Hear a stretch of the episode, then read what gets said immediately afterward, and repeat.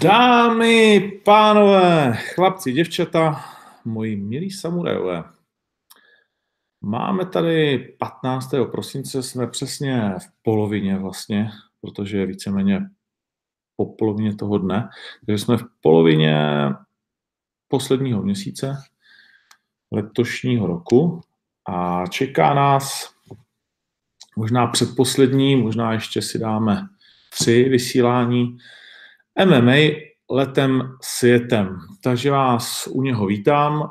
V úterý nebyl čas, bohužel, protože jsem byl na cestách, tak si dáme alespoň v úvozovkách tradiční sobotu. A co nás dnes čeká a nemine? Tak, nemine nás, mm, nemine nás co? Nemine nás eh, diskuze o tom, co všechno jsme zažili minulý týden, který byl fantastický naprosto s Maxem Holovem, Brianem Ortegou a s ostatními na té kartě. Samozřejmě se zastavíme u té dnešní karty, která má pouze čtyři zápasy na té hlavní, tak si to trošku jakoby řekneme, co by mohlo a nemohlo být v rámci uh, typu sázek.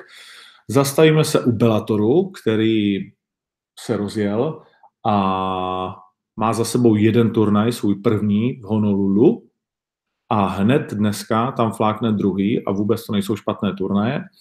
A pojíme si nějaké novinky, něco, co nás čeká. K USC v Praze si toho moc neřekneme, protože pořád toho vlastně moc nevíme. Řekneme si nový zápas na Octagon a zastavíme se taky v Jesenici, kde se dneska koná vyprodaný, jestli se nepletu, turnaj, ale nechci jim odebírat případně lístky, takže myslím si, že minimálně hodně prodaný. Desátý jubilejní turnaj uh, thaiboxerský a myslím si, že velmi zajímavá startovka. No a pak si dáme otázky a odpovědi, tak jak jsme zvyklí. Takže to jako úvod. Pojďme tedy mm, na to. UFC má za sebou fantastický turnaj, ve kterém jsme mohli sledovat opravdu jeden, jednu z nejlepších eh, karet, která letos byla vidění, alespoň dle mého názoru. Eh, za mě to bylo něco neskutečného, co předvedli v hlavním zápase Ortega a samozřejmě především, především eh, Max Holloway, protože po všech těch mm, problémech, eh, po všech těch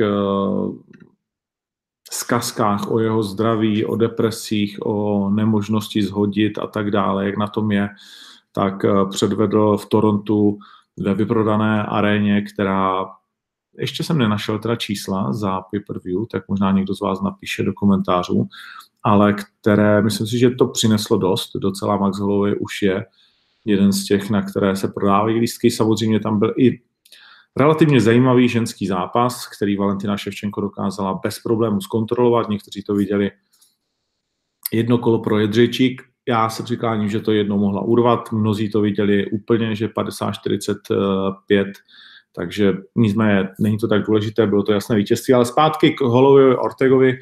Před pátým eh, kolem to doktor zastavil, všichni se zhodují, že to bylo v pořádku, Ortega tam chtěl nechat srdce, což tam taky nechal, nechal tam i trošku toho zdraví, věřme, že trošku spíš než moc. A byla to jeho první porážka v 15. zápase kariéry, přes 230 signifikantních úderů, po většinu na palici. Max Holloway fantasticky kontroloval distanc, neuvěřitelná vzdálenost a nakonec vyšel i ten typ, který jsem říkal, zdaleka to nebylo tak vyrovnané, ale pořád, nevím jak vy, ale já jsem měl vlastně pořád pocit při tom, při tom komentování, že Ortega je v zápase, že pořád může být nebezpečný, že pořád tam je uh, napětí. Byť samozřejmě teď zpětně, když člověk ví, jak to dopadlo, tak se to zdá být všechno jasné, ale nemyslím si, že to tak nakonec bylo. V každém případě ten typ, že to bude kratší než 4,5 kola, nakonec vyšel a ta sázka na 1,5 kurz byla zajímavá. Valentina Ševčenko za 1,3 byla vlastně jistotou. Potvrdilo se to, co jsme si říkali v těch předzápasových eh, v těch předzápasových eh, prognózách, že nenajde Joana Champion, že nenajde odpověď na Valentinu Ševčenko ani po čtvrté ve své kariéře a taky, že ji nenašla. Myslím si, velký rozdíl byl právě v té síle, o které jsme mluvili. ta flyweight pro Joanu se Ševčenko, která přichází z Bantamu právě, se ukázala být právě v té síle jako něco, co nedokázala překročit z mého pohledu. Eh, všichni byli spokojení vlastně ze strany Johany Jedřičík, co se týče toho výkonu, co se týče vlastně přípravy všeho, že do toho dala komplet eh, sama sebe, to je všechno fajn, ale určitě chtěla vyhrát. A to se jí ani náhodou nepovedlo. Uh, ani se tomu nepřiblížila. Zajímavý byl ten nástup, kdy Jona Jedřičík zvolila píseň z, ze stále ještě nového a budoucího pravděpodobně Oscarového filmu, byť já bych tomu Oscary nedával, možná za hudbu. Uh, zrodila se hvězda, pak když někteří z vás viděli, tak uh, ta ústřední píseň je rozhodně chytlavá, zajímavá a je taky o nějakém právě tom uh, životním příběhu, kterým si Joana částečně prošla a pevně věřím, že to že to mělo spoustu synergií, ten její nástup eh, s tím filmem, s tím, jak to vidí ona, s tím, co se jí stalo a tam, kde se nacházela a kde si myslela, že se zrodí znovu ta hvězda zpátky. Musela mít samozřejmě to nastavení na rozdíl od nás, to vítězné. To se ale nepovedlo, ale i tak to byl moc hezký eh, a velmi citlivý zážitek. Gunnar Nelson předvedl velký vlastně obrat eh, s Alexem Oliveirou, a Alex Oliveira dostal nepěkné lokty do palice, má tady šnicel jako kráva, ale v každém případě je v pořádku a Gunnar Nelson se vrátil ve velkém stylu. Uh, Hakim Davodu v takovém poklidném zápase na hlavní kartě, poklidném v tom slova smyslu, že udržel Kalia Bochňaka na úzdě daleko víc, než uh, zabít Magomečarupov, ale vždycky je to o válka stylu a dvou mužů v té dané chvíli. No a fantastický zápas, pravděpodobně kolo roku, Tiago Santos a Jimmy Manuva. Eh, první kolo naprostý nesmysl, jestli jste náhodou neviděli, tak doporučuji, tohle si prostě dejte. A velká, velká, velká věc. Ansarov versus eh, Claudia Gadelia. Nemůžu říct, že bych s tím výsledkem jako úplně souzněl, ale jakože jo, dobře, žádná velká okrádačka to nebyla. Olivier Obě Mercier mě zase podělal a moje typy uh, Gilbert Barnes tentokrát spálil jeho naděje a byl jasně lepší. Jessica Evil Eye naopak porazila Kathleen Shukegin a bylo to split decision, ale myslím si, že to bylo zasloužené vítězství a že jsme správně vsadili na Jessiku. Elias Theodoru vyhrál nad Erikem Andersem. Ten chlapík prostě umí vyhrávat split decision, to je neuvěřitelné. Já nevím, když bych se rozkliknul, tak, tak pravděpodobně je to on, kdo vyhrává nejčastěji. Naopak Čedla Prýs, další Kanaděn, prohrál bomba v prvním kole a nazdar. A prohrál také Kyle Nelson, další Kanaděn při své premiéře, při své premiéře v UFC. Zajímavý byl první zápas celé karty, Alexander Rakic, na kterého jsme sázeli a brali jsme to jako v podstatě jasnou věc s Devinem Clarkem. No ale Devin Clark začal fantasticky. Problém byl trošku v tom, že tam dával ilegální kolena a rozhodčí tak nějak jako, že nevnímali jako úplně špatnou věc a nechali Rakiče sežrat tři, čtyři kolena, které byly proti pravidlům, nebo ne rozhodčí v množném čísle, ale jeden ten rozhodčí v oktagonu a Rakič pak říkal, hm, tak jsem zjistil, že rozhodčí vidí pravidlo trošku jinak než já, tak jsem se prostě postavil a rozhodl jsem to KO. Klobouk dolů taky fantastické, mimochodem první kolo. Takže to bylo UFC 231, po kterém Dana White řekl, možná by bylo fajn, aby Max Holloway šel do lehké váhy. Má tam spoustu vrahounů, se kterými by se mohl měřit. A to určitě pravda je, protože ta lehká váha je nesmyslně našlapaná. Chabib je uh, šampion, vlastně prozatímní šampion, který neprohrál, už víme všichni v kolika zápasech za sebou Tony Ferguson, uh, tam je jako jednička. Conor McGregor dvojka a pozor, uh, všem nám nahnal trošku hrůzu rozhovor s Johnem Kavanahem, který teď řekl, Eh, minulý týden pro jeden ze serverů, že už si vlastně neumí představit, že by Conor moc zápasil, když by to neměla být odveta buď to s Diazem, ten rozhodující třetí zápas, kterému, který mu slíbil, a nebo s Chabíbem, že on by vlastně do takové přípravy nešel. Vypadá to jako provokace, nebo jako, že ten tým se definitivně rozpadá kolem Konora a že uvidíme Konora, který vyhlašoval celý život se stejným týmem. Já jsem s nima prošel vždycky těm, kteří měnili uh, ty své týmy, tak uh, někdy nadával víc, někdy k tomu byl schovývavější, vzpomeňte si na TJ Dillashaw a tak dál. Tak teď odešel Owen Rody nedávno a John Kavanagh říká, já už nevidím důvod, má 30 let, dvě děti, proč by uh, to dělal navíc visku, která mu vydělává víc, než mu zápase nikdy vydělávalo. Takže si není jistý John Kavanagh, alespoň ne v tom rozhovoru. Ale říká, ale stejně tak se může stát, že mi ve středu zavolá a řekne, že v březnu zápasíme. Všichni víme, že tam je nějaká zdánlivě navrhnutá, ještě nedomluvená pyramida Dustin Poirier uh, versus Conor a Tony versus Khabib, uh, což by nás všechny bavilo, ale John Kavanagh řekl, že do takového zápasu by Conora nevedl. Tak uh, možná je to velkohubé, ale je to v každém případě zajímavé, ale myslím si, že Conor nebude schopen byť po dvou porážkách, třeba, že jedna z nich byla v boxu a vlastně nebyla důležitá, byla tak trošku předem plánovaná, jakoby, nebo velmi pravděpodobná, když to tak řeknu, tak, eh, že se Conor nezastaví, že nepůjde pryč. Eh, John tam ještě řekl jednu zajímavou věc, že samozřejmě dostal Conor ránu, kterou ještě v životě nedostal a že ta rána mohla změnit eh, mnohé, třeba i nastavení celého týmu, tak asi jo, asi prostě ta, ten pravý overhand, který posadil Konora na prdel, uh, s ním zamával nejenom v tom zápase, vypadá to tak, tak bude to zajímavé sledovat, ale věřím, že se ještě na Konora v OKTAGONu můžeme těšit. Má podepsaný vlastně jako nový kontrakt, že jo, relativně nedávno. Všechno hovoří proti tomu, co říká John Kavanagh, ale na druhou stranu, kdo jiný je opravdu blíž Conorovi než chlapík, který ho kdysi vytáhl z pokoje, do kterého se Conor, zav, zavřel a vlastně v té knize tady nemám úplně po ruce, eh, to John Kavanagh eh, popisuje, a Conor to pak přiznává, je, byl to moment, který změnil celý svět MMA a můžeme za to vděčit nikoli v Conorovi, ale právě Johnu Kavanahovi, že tehdy prošel dveřmi, eh, když jej vzali rodiče Conora domů a, a s Conorem měl motivační trošku řeč a takovou tu rozhodující, která ho nakonec nakopla na tu dráhu.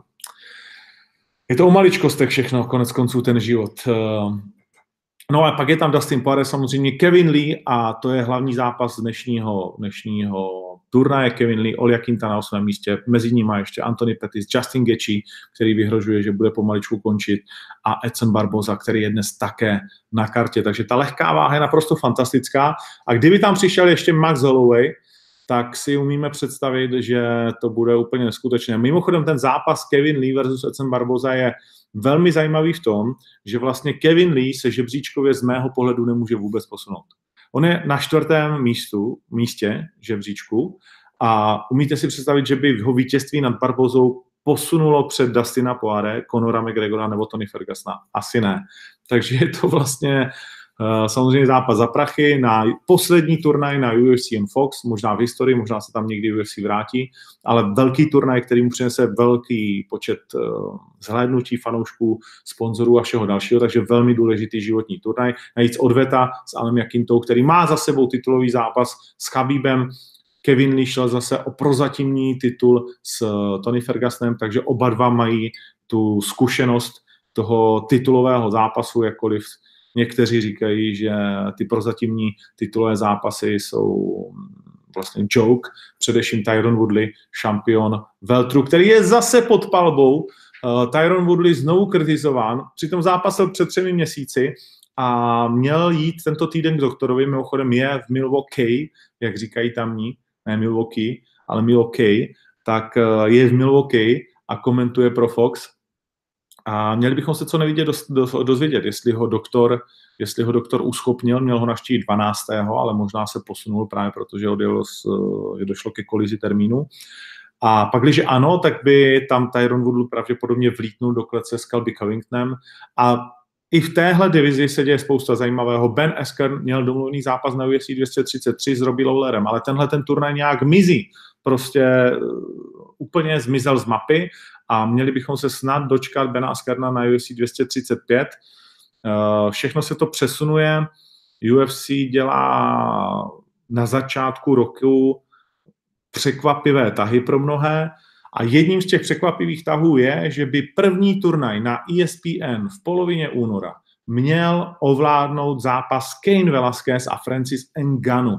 Kane Velasquez byl muž, který uh, vlastně byl headlinem s juniorem do Santosem ve svém titulovém zápase uh, prvního turné na velké televizi uh, eh, UFC on Fox tehdy.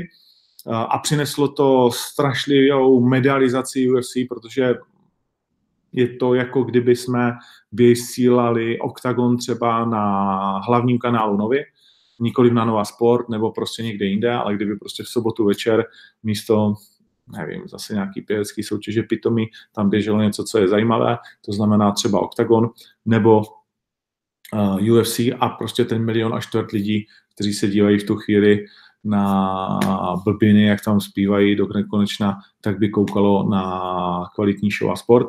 Takže ten, ten nákop by byl obrovský, ale samozřejmě v Americe krát 100, takže tohle to se tehdy stalo uh, Kejnu Velasquezovi a teď Kane Velasquez z hodou okolností po těch letech, schválně si možná kliknu na Kejna, abychom se podívali, kdy to bylo, protože už to nějaký ten pátek je, kdy ta smlouva byla jednou prodloužená, kdy ten zápas se odehrál. Byl to první duel s Dos Santosem a to Kane Velasquez samozřejmě prohrál a bylo to UFC on Fox 1, Velasquez versus Dos Santos, rok 2011, před sedmi lety, listopad, před sedmi lety v podstatě přesně, tak teď po sedmi letech a třech měsících Kane Velasquez má být, ještě to zatím není potvrzené grafikou, ale má být tím chlapíkem, který s Francisem Enganu otevře velké turnaje na ESPN. Samozřejmě už předtím se i na ESPN bude vysílat, ale bude to ESPN 2, 3, třeba tak jako z Prazy. To znamená mín diváků a mín diváků, ještě mín, až úplně nejméně, se úplně na to nikdo nedívá, ale to se na ESPN nehrozí. Nicméně uh, velký návrat pro Kejna Velasqueze je tedy přichystán, připraven. Kdo by to tak vyhrál? tak eh, viděli jsme, že Francis Ngannou se pravděpodobně definitivně otřepal z těch eh, dvou nešťastných zápasů pro něj nejprve, kdy jej Miočič dokázal porazit a potom s Derekem Luizem ta hrůza, mm, kdy nedal vlastně úder, tak tentokrát se mu to teda sakramensky povedlo a napříč mým doporučením se Blade úplně zabil. Uh, no, ale Kane Velasquez samozřejmě má DCho, uh, bude to pořád ten cardio Kane pořád stejný, nemyslím si, zápasil naposledy v roce 2016, to znamená dva a půl roku, uh, nebyl v oktagonu a víme, že ty návraty bývají velmi těžké. Vzpomeňte si, jak těžký návrat měl teď Robo Pukovač, uh, kterého jsem dneska chtěl pozvat na rozhovor, ale zatím si tu zprávu ani nepřečetl, takže oni neví, takže tím pádem se to nestane. Bude to mít hodně těžké, navíc proti soupeři, který už zase nabírá sebevědomí a který má neskutečnou ránu, ale bez šancí si myslím, že nikdy nemůžeme říct, že by Kane byl. Ale těžké, těžké, těžké i na vsázení si myslím všeobecně jako pro nás. No, pojďme se podívat na startovku dnešního turnaje a především na tu hlavní kartu, která mm, nabízí čtyři zápasy, které jsou docela dost vyrovnané. Není jednoduché za mě uh, dneska sázet na MMA a speciálně teda na UFC. Už jsem si to tady našel a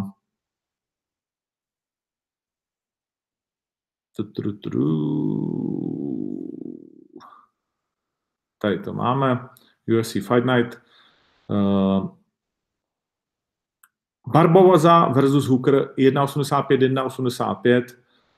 Tohle může být opravdu velmi zajímavý zápas. I ty typy odborníků jsou eh, velmi vyrovnané, velmi blízko vlastně stejnému kurzu. Je to hlavní předzápas. Barboza to má 19-6 ve svých 32 letech. Prohrál poslední dva zápasy s Kevinem Lee a právě s Chabibem Nurmagomedovem předtím měl hezkou sérii vítězství, včetně Anthony Petise. Je to samozřejmě fantastický kopáč. Dan Hooker to má 17-7. Novozélandian, který vlítnul do UFC a v posledních dvou letech neprohrál, porazil Rose Pearsona, Marka Diakesiho, Jima Millera a Gilberta Burnse a tohle bude rozhodně zatím jeho nejtěžší zápas, největší jméno. On byl i v lehčích váhách, teď tedy přeskočil nahoru a zdá se, že má vítr v plachtách, nicméně já pořád vidím Ecna Barboza jako vítěze. Když bychom si to mohli rozkliknout, tak si myslím, že by šlo v tomhletom zápase, oba dva jsou to týpci, kteří ukončují, vsadit i na konec ve třetím kole, zajímavé, 6,5 je kurz, ano, a méně než 2,5 kola je kurz 1,7, tak to bych asi takhle, takhle volil, když bych to chtěl sázet, ale je to těžký zápas na sázení, ale uh, věřím Barbozovi za 1,85, si myslím, že je to zajímavý, zajímavý kurz, byť teda žádná jistotka to není. Hezky se společně porafali Drakar Close a Bobby Green, který vždycky doručí, trošku té roztržky. Green je velký outsider podle sáskařů, alespoň u nás, má kolem 3 a Drakar Close a jeho atraktivní styl nějakých 1, 5, 1, 6. Drakar Close to má 9-1, zatím prohrál pouze s Davidem Taymurem, s tím eh, Švédem ve velmi hezké přestřelce. Od té doby porazil Landona Vanatu eh, v tom posledním zápase, který vlastně eh, byl znovu Banata, to je vždycky zajímavé, na UFC 226 ale Bobby Green je jako nevyspytatelný a ten kurz 3, když byste chtěli hrát nějaké překvapení, není, není vůbec špatný u tohle 32-letého borce přezdívaného King. On měl samozřejmě nějaké porážky, ale prohrál s Barbozou, s Poirem a s Rashidem Magomedovem, fajn, pak remíza uh, s Lendovanatou a pak vyhrá nad Erikem Kochem, je otázka, jak se bude teď eh, cítit po bezmála roku, kdy nestál v oktagonu, předtím pouze samá vítězství, eh, jak v UFC, tak mimo něj, tak na Strikeforce. Bobby Green je atraktivní, atraktivní bojovník, má 8K od 9 submisí, to znamená umí všechno velmi dobře, ze 24 zápasů ukončil 17. No, tohle je jeden z potenciálních zápasů večera a možná taky zápas, na který si můžete sadit, že skončí dřív, než uh, uběhne dvě a půl kola. Alespoň za mě bych to takhle nestyděl se dát. Je tam také zápas Font versus Petis, to je duel, kde opravdu nevím. Rob Font a Sergio Petis, eh, který startuje na domácí půdě před domácími fanoušky. Chvíli vypadal jako titulový zápasník, pak se to zvrhlo, porážka s Henry Sechudem a teď Jussier da Silva si také vychutnal. A Sergio Pettis je tak trošku v těch lehkých vahách zpátky na začátku eh, té náročné cesty k titulům. Rob Font není vůbec jednoduchý soupeř. Eh, prohrál s Rafaelem Asunsaem naposledy, ale porazil Tamas Tomase Almeidu. Nevím, já bych tenhle ten zápas neumím prostě vsadit. Font je favorit, relativně velký, za 1,55, ale Sergio Pettis jakože umí. 29. Hmm. Miller, Miller versus Oliveira. Jim Miller je nestárnoucí bojovník, má kurz 3, to je velmi zajímavé, klidně může vyhrát, ale Charles Oliveira je fantastický uh, v submisích především, jestli se nepletu, tak drží rekord v počtu submisí nejenom ve své váze, ale v celé UFC a Charles Oliveira uh, má 29 let, je o mnoho mladší a řekněme takový čerstvější, má za sebou dvě vítězství nad Gidou a Christosem Giagosem, což nejsou tak velké výhry. Předtím taky prohrával, takže další rádoby jako těžko saditelný zápas, byť tam vidím Charlesa přeci jenom trošku pravděpodobnějšího. No a Kevin Lee, Ol Jakinta, Jakinta vyhrál jejich první zájemný zápas, ale už je to nějakou dobu a Kevin Lee možná trošku správně, byť stále sebevědomě říká, no ale viděli jste od té doby Jakintu, že by se změnil, já ne zatímco já jsem úplně prostě jiný frajer. Může být, na druhou stranu Jakinta samozřejmě s Chabíbem na poslední chvíli nevypadal vůbec špatně, to všichni víme, byť uh, tam bylo i 50-46, jestli se nepletu. A ono je něco jiného zápas prohrát se ctí a něco jiného vyhrát.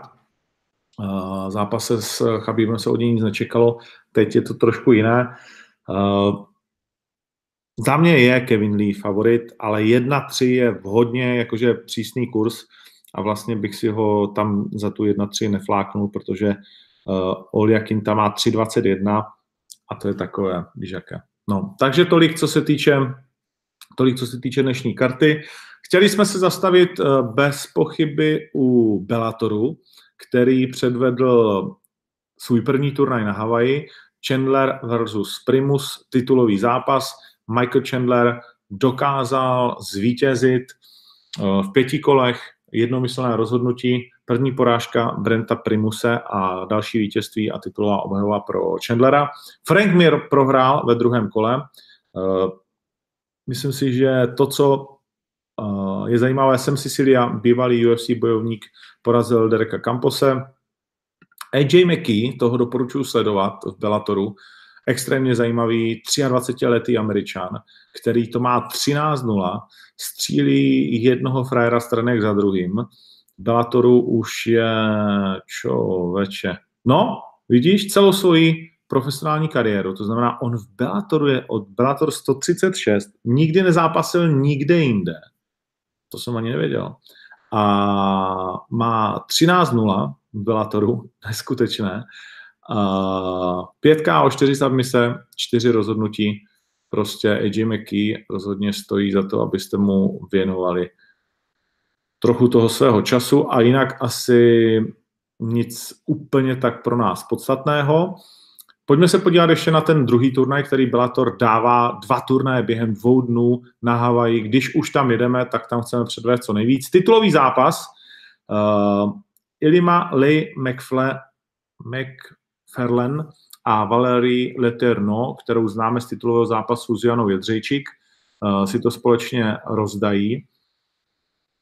Eh, McFerlen ještě neprohrála, Valerie Leterno samozřejmě je skvělá, ale jestli to bude stačit eh, v téhleté muší váze ve flyweight, která pro Valerii taky je spíše nová, protože ona byla samozřejmě slámová váha, nicméně v Bellatoru teď má dvě vítězství za sebou, tak uh, na to si netroufám, netroufám si na to sadit, ani nevím, jestli Fortuna má Bellator vypsaný, podívám se a vidím, že ne. Jo, hmm. Leterno 2,29, McFarlane 1,55, Mačida v zápase s Carvaliem, to je zápas, který chceme vidět. Absolutně vyrovnané kurzy a je fakt, že není jednoduché sázet proti Drakovi. Lyoto Mačida, bývalý šampion polotěžké váhy eh, UFC, eh, který předváděl velké věci ve své kariéře. Teď má dvě vítězství za sebou a bude to jeho premiéra uh, v Bellatoru. Má, porazil Erika Anderse, Vitora Belforta a teď po půl roce od té doby, kdy odešel z UFC, se postaví proti Rafaelu Carvalhovi, které je o dost mladší. Letos Lioto měl 40 let, Carvalho je o 8 let mladší. Této váze se dá říct, že tedy v těch nejlepších letech má 15 vítězství, dvě porážky. Bellatoru prohrál pouze s Gegardem Musasim a to ve svém posledním zápase, což byl květen letošního roku, kdy Gegard získal titul právě na Carvalhovi. No a pro Liota je to možná poslední opravdu velká šance, nebo jedna z těch posledních, si dostat velmi rychle do titulové bitvy.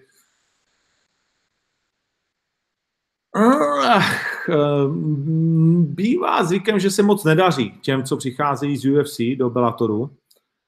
Samozřejmě přichází tam čím dál tím víc kvalitnějších bojovníků, takže já bych dal Carvalho asi za 1,8.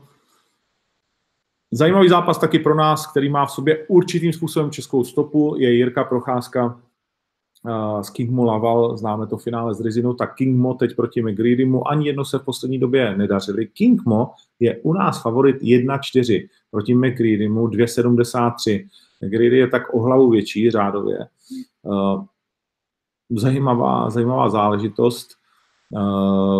Já sám bych se neuměl vůbec takhle rozhodnout, že to je takhle jasné ve prospěch Kingmo. Liam McCreary, McCreary je um, angličan, 630 letý, velmi vysoký, bezmála 2 metry, uh, má 6 o 5 submisí, ukončuje zápasy. Je fakt, že tři z posledních čtyř prohrál, jenomže šel s Vadimem Němkovem, s Lintonem Meslem uh, a také s Philem Davisem porazil Breta McDermotta, což vůbec není jednoduchý soupeř. Předtím porazil Tito Ortize, předtím Emanuela Newtona, uh, se kterým teď mimochodem půjde Jirka Procházka na Rizinu. Takže je to těžký soupeř pro King Mo, který má 1,82, 16 cm rozdílu, to už může hrát, to už může hrát roli. King Mo naposledy šel tu pyramidu s Ryanem Baderem, tam moc smysl neměla, předtím s Quintenem Jacksonem, OK, to byl vlastně březen roku 2017, takže jenom dva zápasy za dva roky. Předtím porážka s Mirkou Filipovičem, vítězství pouze nad Satoshi Ishim, který už přeci jenom stárne, a porážka s Philem Davisem, na poslední zajímavé vítězství je opravdu s Jirkou Procházkou, ale to už je v té pyramidě, kdy byl Jirka hodně unavený, potom semifinál a tak dále. Takže viděl bych to jako daleko vyrovnanější zápas a možná jako šanci na to urvat fortuně ten kurz, protože McGreedy za 273 je velmi zajímavý. V Jesenici se dnes odehrává Thai Box, je to desáté výročí tohoto vynikajícího večírku tajského boxu pod vedením mistra Krčmáře a mistra Mejstříka. Můžete se tam těšit třeba právě na Míšu Krčmáře, na Pikachu, Mr. Engien, uh, některé další zápasy. Apple Tower versus Kňážek, který není vůbec špatný. Kňážek má kurz přes 3 a vyplatí se to proti aplikovi dát, sorry, apliku, ale vyplatí se to, kurz přes 3, dát proti veteránovi českého tajboxerského ringu a určitě člena síně slávy v tomto směru. Uh, Weidenhaler versus Kerien uh, nedokážu, nedokážu říct, ne, nemám zas až tak brutální přehled, abych mohl proti Kerienovi uh, Dana Weidenthalera nějak jako vyzdvihnout z, z domácího pořádajícího na gymu ale vím, že je obrovský nabuzený a samozřejmě chce jako strašně vyhrát. Krčmář versus Domke, tam si dovolím uh, sadit na Krčmáře.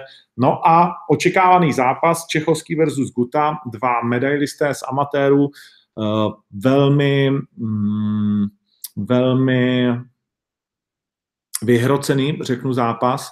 Čehovský zatím v profesionálech, uh, jestli se nepletu, stoprocentně úspěšný a za mě možná zápas večera, eh, byť tam bude spoustu zajímavých mezinárodních zápasů, tak eh, tenhle ten pro českého fanouška určitě extra zajímavý.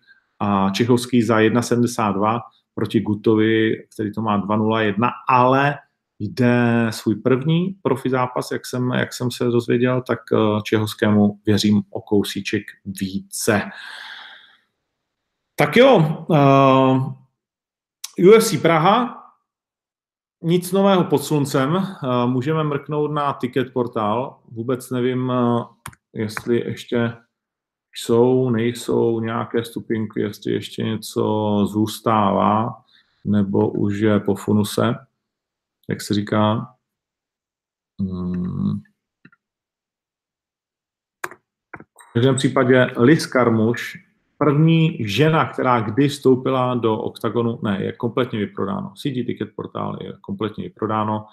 Uh, lístky na UFC tedy definitivně nejsou. Nazdar. Nebylo to rychlé, tak jak jsem předpokládal, uh, tak jak to bylo jasné. Možná je to pro nás nevýhoda v tom, že tím pádem UFC nemá kam spěchat, má vyprodáno, je to prostě naprosto easy vy, vyprodali to s jedním oznámeným zápasem, který upřímně tady nikoho nezajímá. Když bych se vás zeptal, tak kromě vás, kteří se díváte pravidelně, ty dvě jména dohromady nikdo nedá. Teď to všechno probíhá čistě spekulativně, tím pádem nepotřebuje si žádné domácí Čechy, může je hnát klidně až na poslední chvíli, řešit to a tak trošku tu kartu záplatovat.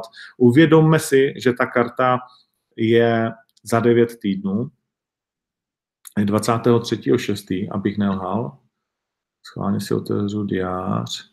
1, 2, 3, 4, 5, 6, 7, 8, 9. 10 týdnů včetně Vánoc chybí do turnaje. Uh,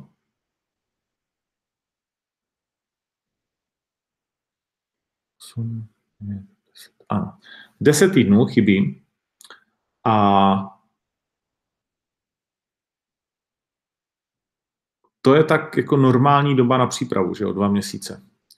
Eh, na zápas do UFC, takže možná mnozí už vědí, akorát to není ohlášeno. No a ti, co vědí, myslím si, že nejsou z Čech, protože co si budeme povídat, eh, tady se nic neutají a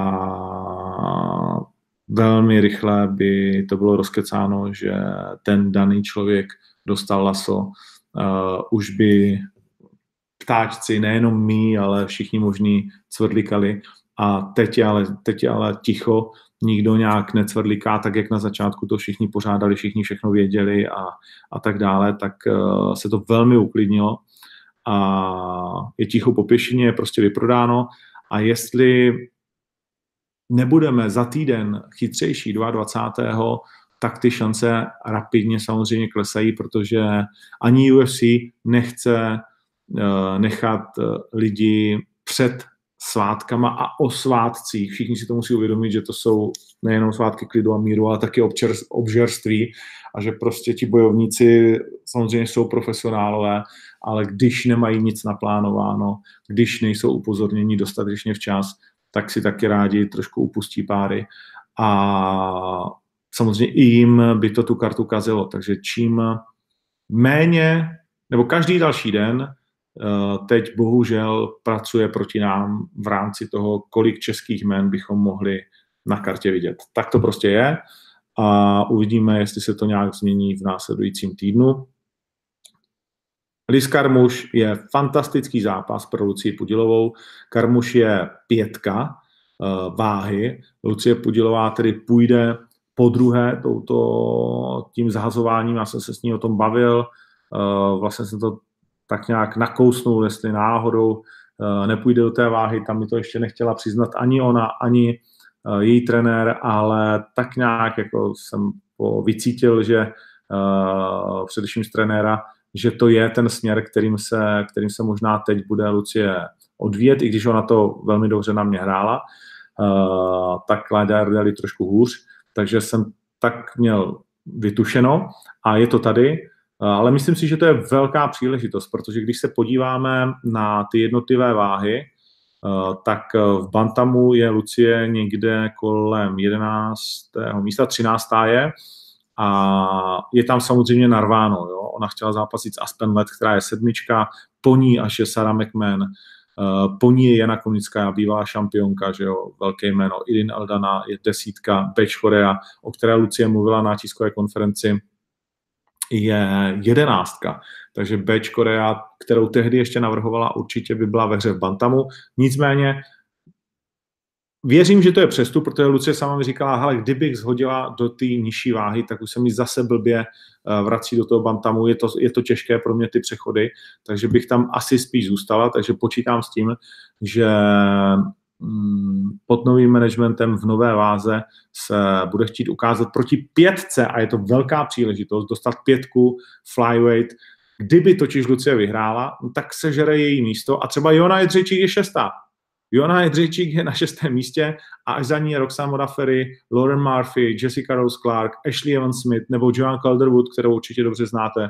Takže to by byl obrovský skok a třeba Kathleen eh, Shukagian, která prohrála s Jessica Evil Eye, je trojka. Jessica Evil Eye je jednička jakožto contender a já si umím klidně představit, že Lucie Pudilová eh, s Jessica Eye předvede fantastický zápas a že ji klidně porazí.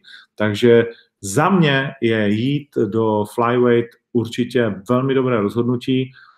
Liz Carmuš je možná nejtěžší soupeřka z, těch, eh, z té první pětky, alespoň já ji tak vnímám. Je to profesionální zabiják z armády americké. Je to holka, která viděla spoustu válečných konfliktů a jen tak něco jí teda mm, nezaskočí. A neuvěřitelně o ní jednou mluvil um, bývalý voják v armádě, natočil o Hitlerovi pro NGčko, velmi zajímavý seriál, nedávno skončil střední váha Kennedy. Uh, velmi zajímavý o ní mluvil Kennedy, o jejich zkušenostech uh, právě z armády. Její přezdívka je Gorilla, takže dívčí gorila. A není se co divit, protože Liskar muž se dokáže v té kariéře pořád vracet. Viděla úplně všechno už v OKTAGONu. S Rondou Rousey v roce 2013 otevřela ženské MMA v UFC, pak porazila Jessica Andráš, prohrála s Alexis Davis, Michelle Tate prohrála těsný zápas relativně, porazila Roland Murphy, Kathleen Chukigan, porazila Jennifer Mayu, teď ve svém posledním zápase. Pořád je tak nějak jako aktivní, že zápasí jednou za rok. Uh, takže se tak jako udržuje, vyhovuje jí to tempo, ona zápasila jednou v roce 2014, jednou v roce 2015, jednou v roce 2016, 17 i 18, takže za tenhle ten, tenhle ten eh, frekvence jí sedí, má tři vítězství z posledních čtyř a je to velký zápas. Určitě pro mě je to zápas na hlavní kartu, doufám, že UFC zařadí Lucii Podilovou na hlavní kartu. No, Octagon 11, Uh, čtyři tisíce lístků jsme dokázali už uh, díky vám prodat a čtyři tisíce lístků má své majitele, což je bezprecedentní pro, předprodej pro nás, úplně naprosto fantastická záležitost, takže máme v sobě velký optimismus, že Ostrava Arena bude dalším milníkem na naší cestě. Včera jsme oznámili další fantastický zápas, který, o který jsem moc stál a který z mého pohledu nemá úplně jasného favorita. Miroslav Broš eh, chce přejít do veltrové váhy, mimochodem jsem si s ním teď povídal v Octagon Majku, který co nevidět vyjde a bylo to moc hezké povídání. Míra Broš seděl vedle Rada Uškrta a ti dva si doslova kradli slovo. Já jsem tam na začátku poslal takový úvodní výkup a pa, výkop a pak už kluci jeli v podstatě bez zastavení sami, až jsem to musel stopnout a říct, OK, to si dořekneme teda v příštím pořadu, nedá se nic dělat. Tak uh, velmi, velmi zajímavé věci, dozvíte se tam třeba některé podrobnosti o kontraktu Míry Brože a tak dále. No a jeho soupeřem Milan Ďatelinka, kterého samozřejmě známe, Mr. Comeback, který v té 84 vypadá velmi dobře, daleko líp než 77. Víme, že ďatel nemá rád to zhazování, ale tentokrát bude muset, protože jsme se dohodli na kompromisu a tím je váha 80,5 kg, ve které se oba dva potkají. Brož zhazuje dolů, ďatelinka zůstává ve střední váze, ale Brož jakožto velký šampion z mého pohledu té střední váhy bez titulu, jestli se nepletu, ale jako 8-0 většinou na zahraničních bojovnících mm, velmi těžký zápas. Proďatěla možnost vystřelit v rámci, uh, v rámci 84 k velkým výšinám. Pro uh, Míru Brože velká šance vlastně ve svém druhém zápase Eh, pod novou smlouvou s OKTAGONem si vzít spoustu toho hypeu, který má Milan Ďatělinka, je to velmi sledovaný bojovník v rámci naší organizace, lidi ho mají hodně rádi, těší se na jeho zápasy a taky je tam velký bas hned od začátku, eh, co jsme to vlastně vykopli, tak se je u lidí natěšení a já samozřejmě také. No a Míra Brož pak bude eh, v té našlapané 77. dalším želízkem v ohni, takže to bude extrémně zajímavé, kdo si připíše tohleto vítězství. Jinak samozřejmě zůstávají ty zápasy Kužela versus Pukač, úplně fantastický zápas, jsou dokonce vypsány, vypsány kurzy. Uh, když teď co jsem to dořekl, tak jsem mě napadlo, že jsem mohl zavolat eh, Kůžemu, abychom si společně popovídali. Na něj je kurz 2,08 a na Pukače 1,65. Uškrt versus Kertéž. Uškrt je outsidera poměrně vysoký, 2,38 Rado Uškrt a Kertéž 1,5. No a pak samozřejmě eh, Kozma versus Krištofič. Kozma obrovský favorit ve Fortuně 1,2, Krištofič 3,94 ale pozor, třeba Radouško řekl, pak když Pirát vyhraje svůj boj s váhou, tak mu hodně věřím, protože bude těžký a samo je zlý, tvrdý bojovník, znám to z vlastní zkušenosti, je velmi dobrý a Krištofič to bere velmi vážně tu výzvu.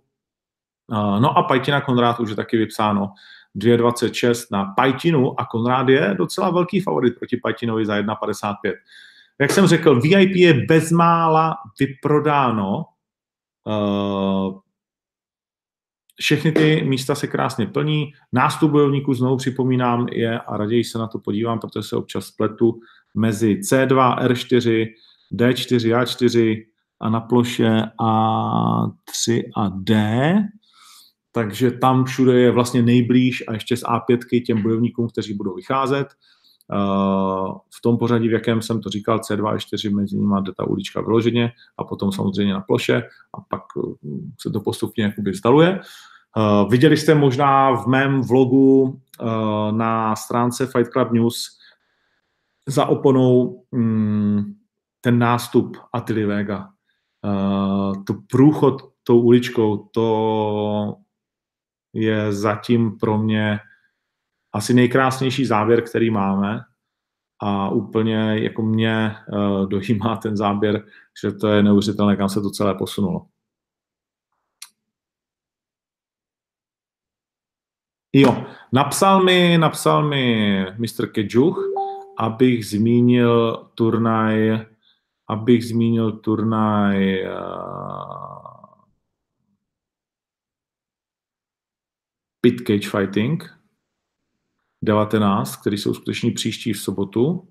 Road to be Legendary je podtitul tohoto zápasu a hlavní a titulový zápas tam je Ladislav Koky, Černý princ, Black Prince a Denis Tripšanský, který má dvě vítězství, jednu porážku, Koky, pět vítězství, tři porážky.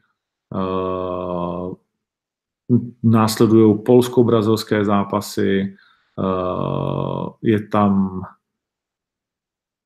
plejáda v podstatě začínajících bojovníků, tak jako vždy na Pit Cage Fighting. A je tam i Tomáš Lejsek, který se bohužel prostě propadává tou svojí kariérou a musím říct, že to je i vinou špatně vzaných zápasů za mě. Jo? Uh, myslím, že s Gulášem se dalo lépe pracovat, než ho, než ho poslat třeba speciálně do toho posledního zápasu, ale, ale to je na něm, na trenérovi, na matchmakerovi, promotérovi. Uh, devět porážek, pěti vítězstvím. Moc mě mrzí, že Guláš takhle uh, letí dolů, ale nedá se nic dělat. Takže tak vypadá vlastně jakoby hlavní karta Petriš versus eh, Lejsek. Snad se, snad se tam uh, Guláš chytne a opět zvítězí. Takže to je Pit Cage Fighting příští, příští týden, zbývá sedm dní do tohoto turnaje. A ještě si pojďme říct určitě o turnaji, který se odehraje 27. listopadu. Vypadl z nám z něj Leoš Klein, to už víme dlouho. Uh, a ještě, ještě, ještě, jo, tam máme zatím otazník u Karose Vémoli, který nemá stále soupeře 12 dní před turnajem. OK, zajímavá věc. Ti, kteří soupeře mají, jsou třeba Mahmuradov, protože ten má Gřegoře Sivyho, kterého známe z zápasu s Pirátem. Hmm, zajímavý zápas. Muradov je šestka European Eastern na žebříčku Topology, Gřegoř Sivy 35. A na Gřegoře Sivého je velmi zajímavý kurz. Musím říct, přišli ústě k Machovi, že to je kurz, který skoro nejde nevsadit, protože jsme viděli, že Sivy není žádný nazdárek a Gřegoř Sivy má 4,45. Určitě se nejplatí sadit na Macha, ani když jste jeho velcí fanoušci, protože 1.16 za to v MMA opravdu nestojí. Uh, zajímavý je taky Brunsvík versus Ducár. Ducár je favorit po prvním MMA zápase, kde zdaleka ne vše bylo v pořádku, tak uh, Brunsvík jakožto bývalý postojář, ale poslední dobou už také uh, dobrý MMA zápasník, který to má 3-2 a dokáže myslím, dělat chyby především tam, kde mu Ducár nebude hrozit.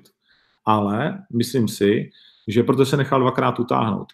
Ale sám už na té zemi taky něco umí, v postoji není Brunslík vůbec špatný a jestli jej Ducár nedokáže udržet v tom postoji, kde zas ta převaha, protože je to MMA, není to box, není to kickbox, kde bych Ducárovi proti Brunsvíkovi především boxu věřil, ale Bruno byl velmi dobrý v boxu, takže já si myslím, že tady eh, by jsme mohli využít všichni kurz eh, na Brunsvíka 2.01, byť to není vůbec jasné, ale ten kurz je opravdu moc hezký a hlavně Bruno už eh, bude mít na té zemi proti Ducárovi. Byť mi Ducár přijde celkově větší, tak Bruno bude mít určitě velký náskok a jak jsem říkal v tom postoji a speciálně v MMA postoji zase tolik by ztrácet ani neměl, alespoň z mého pohledu, takže zajímavý zápas, určitě docela zajímavý matchup. Štrbák versus uh, Girun. Uh, Miro Štrbák po zranění tedy nakonec uh, nastoupí v Praze, tři kola po pěti minutách.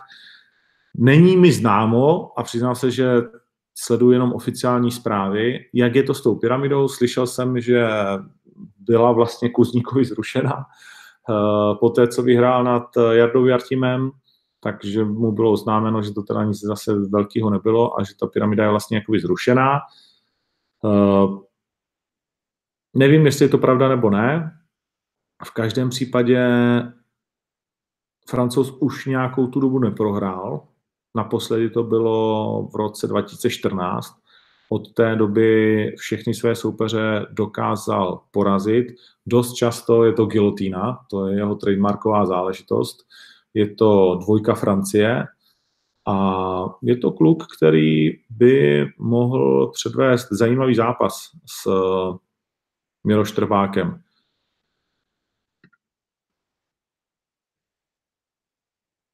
Ivan Buchinger z ničeho nic v titulovém zápase se Sergejem Grečikem, kterého třeba Štrbák už měl na lopatě, ale nakonec mu to v Košicích v ringu nevyšlo, protože tehdy byl po zranění kolene a Sergej Grečiko mu chytil páku. Grečiko je velmi šikovný na zemi, chodil i lehkou, teď půjde tedy pérovou. 33-letý hmm, bojovník, který by ale velikost uh, Ivana Buchingera neměl uh, z mého pohledu dosáhnout. Přichází do toho titulového zápasu po porážce, což samo o sobě není nic uh, strašného. Uh, děje se to naprosto běžně ve všech možných organizacích. Uh, takže jeho poslední vítězství bylo právě vítězství nad Čtrbákem na Simply the Best, které už je lehoučce vousaté. Nebylo vlastně více než před rokem. Jedna porážka na ACB se Sulimanovem a teď tedy zápas o titul s Ivanem Buchingrem. Je to jeho první zápas v organizaci, nebo druhý, nebo už se tam Teď mě napadlo, nešel on... Ne. Ne, ne, ne, ne, na XFN asi ne. Ale Grečíka mám pocit, jsme... Ne, tak ne. Měl jsem vzadu v hlavě, že šel ještě s... Šel ještě s jedním českým bojovníkem, ale ne. Uh, takže je to jeho první zápas v organizaci, hned titulový, OK. Uh, perová váha, Kincel versus Ondruš, zápas, na který se mnozí těší. Pino Ondruš nastoupí ke svému 16. zápasu, Patrik Kincel ke 30. jubilejnímu. Kincel samozřejmě velký favorit. Když se podíváme na sázky, tak je ten zápas stažený. Na Fortuně není. Hmm.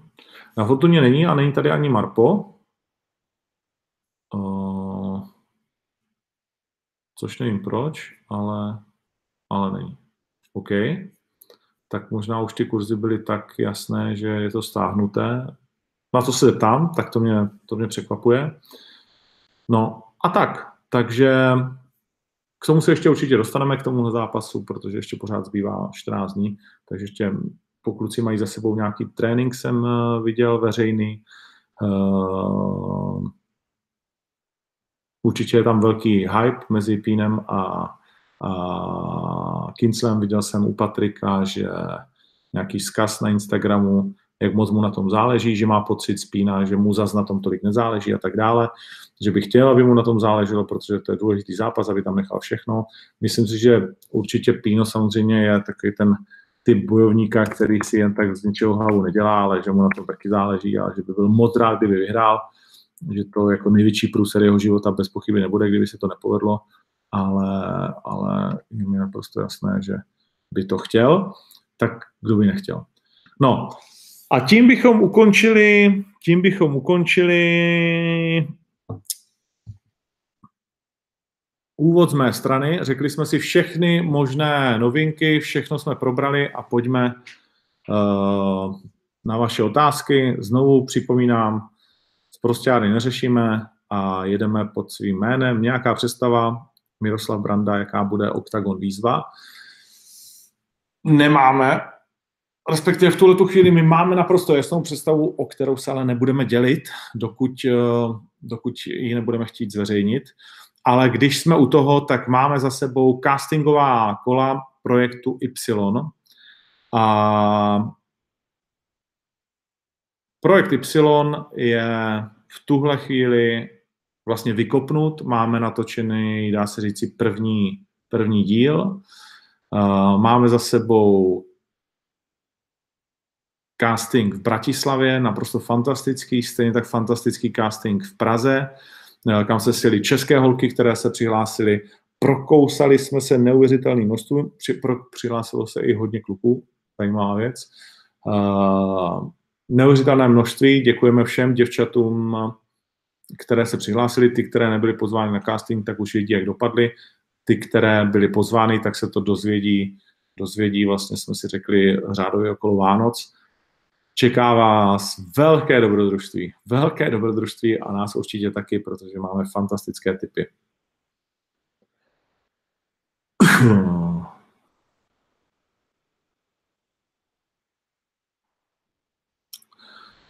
Octagon má jednoznačně nejlepšího bojovníka Atilu, kdo dokázal víc. Aha, tak tady je zase nějaká vaše zájemná diskuze. Hmm. Diaz versus Gregor, koho vidíš jako vítěze? Pak, když to bude, tak někdo mi ještě píše, vím, že preferuješ Gregora. Uh, je zajímavé, jak vždycky všichni vědí, jak já koho preferuju a ne. Uh, Těžko říct, no, těžko říct, jako Diaz v obou zápasech měl vel, rozhodně blíž vítězství než Conor, že jo. První zápas Diaz jasně ukončil a druhý zápas mu mnozí dávali, takže jestli by to bylo v 70 kg, tak by to pro Conora mělo být jednodušší, ale je to pade na pade, neumím, neumím na to odpovědět.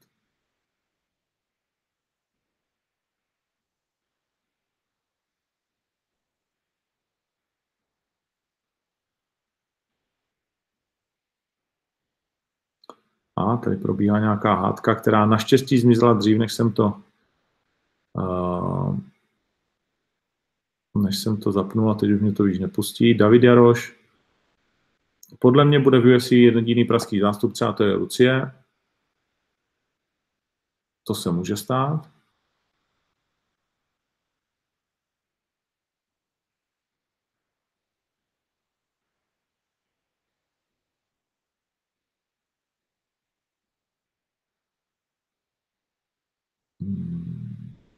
Jo, tady někdo pod přezdívkou je tajemný ohledně uh, UFC bojovníků, tak to je to, co říkám.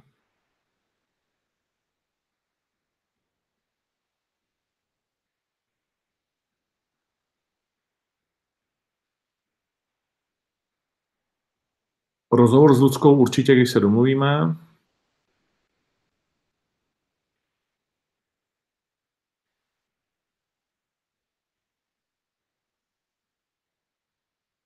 Stefan Haladej, nebudeme zveřejňovat uh, výdělky zápasníků v OKTAGONu, nevím, proč se na to pořád ptát, už jsem to říkal hodněkrát.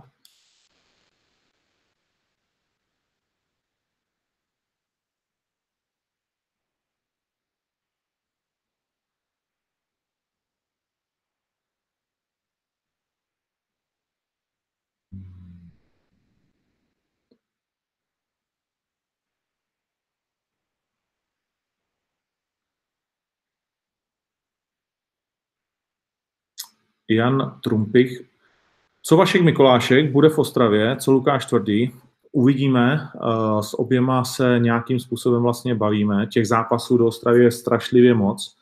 Mám jich v podstatě nebo máme jich v podstatě 16, uh, máme i některé už další uh, potvrzené, kde čekáme jenom na podpis smlouvy, ale myslím si, že um, obě strany vlastně o to zájem mají, tak uvidíme, kam se, kam se posuneme.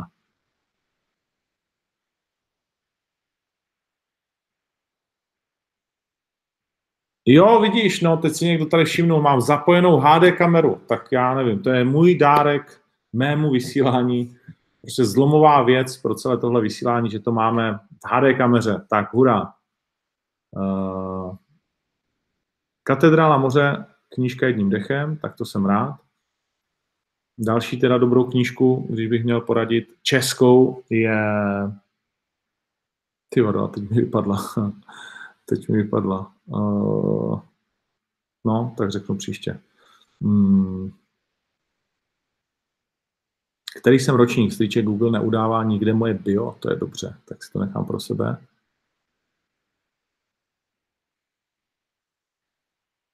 Petr Hrabina, rozhovory s Katmeny někdy můžou být. Kdy bude mít zápas Atila, uvidíme. Uvidíme, záleží hodně na našem druhém turnaji, eh, který plánujeme na příští sezónu, takže tam si myslím, že to je velmi pravděpodobné. Co bude dál s Tomášem Deákem, to je taky ve hvězdách. Eh, má smlouvu s námi a s Fight Nights, tam je nějaká kooperace a samozřejmě Tomáš prostě touží po velkých organizacích a hlavně už tam patří jednoznačně, takže ne, že bychom nebyli dostatečně velcí, ale je jasné, že ty velké peníze, opravdu velké. On už je jeden z mála z těch, kteří umí vydělat i venku větší peníze než v Čechách, který si je rozhodně zaslouží. Za mě pro Tomáše Deáka 100% Van FC, fantastická organizace a bez pochyby UFC, protože v jeho váze tam je spousta skvělých bojovníků.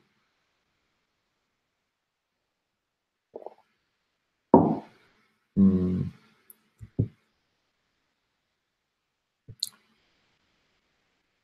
Tomáš Lipavský, já jsem přímo u Gulášovi přemýšlel úplně, mě to mrzí. Nemůžeš prozradit, proč odešel z OKTAGONu, jestli je to otázka na mě. Z OKTAGONu odešel, protože chtěl. My jsme mu vlastně jako nabídky na zápasy dávali, ale, ale on se rozhodl jít uh, cestou uh, jinou, takže je to na něm. Bude opět Štvanice, bude opět Štvanice, stejné víceméně datum, uh, přelom léta, takže tam se opět můžete těšit na letní turnaj. Myslím si, že už tam máme i pár zápasů ve velkém připravených, takže bychom chtěli zase ještě z toho udělat trošku větší akci, uh, zajímavější, než byla ještě loni. Lístky, kdy budou, to nevím.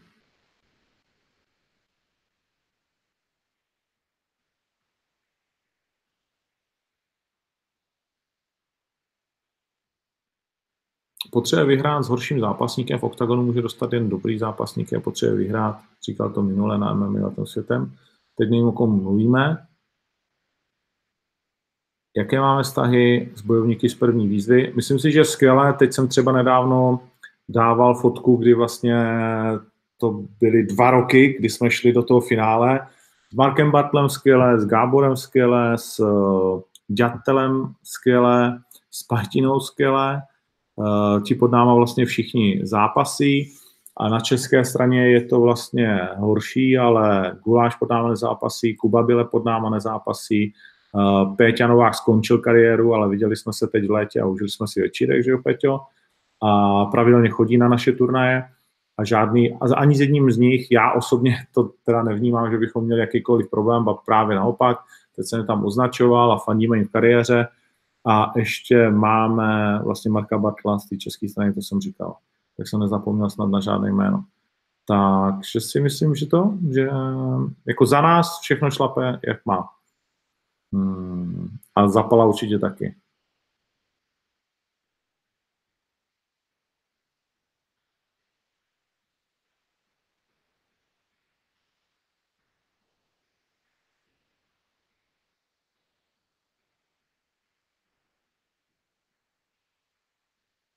Radim Horák. Proč pořád propaguješ Fortunu, když je daleko horší než Tipsport? Mně tak trošku jedno, jako kde jsou lepší kurzy a odmítám kvůli tomu lítat po v zahraničí, pak jsou ještě lepší kurzy, jestli se nepletu, ale mimo jiné radíme, je Fortuna sponzor OKTAGONu a já se s lidma z Fortuny znám, chodím tam dělat různé streamy, takže mi přijde přirozený, že hledám kurzy na Fortuně. Myslím, že není důležitý kurz, ale je důležitý to, nebo není důležitý, kurz je důležitý samozřejmě, když chceš vyhrát co nejvíc peněz a chceš s ním živit nebo si přivydělávat, tak hledej ty nejlepší možné kurzy. Já si myslím, že pak jsou ještě lepší Bet and Win, anebo já jsem sázel u ty jedné zahraniční. Především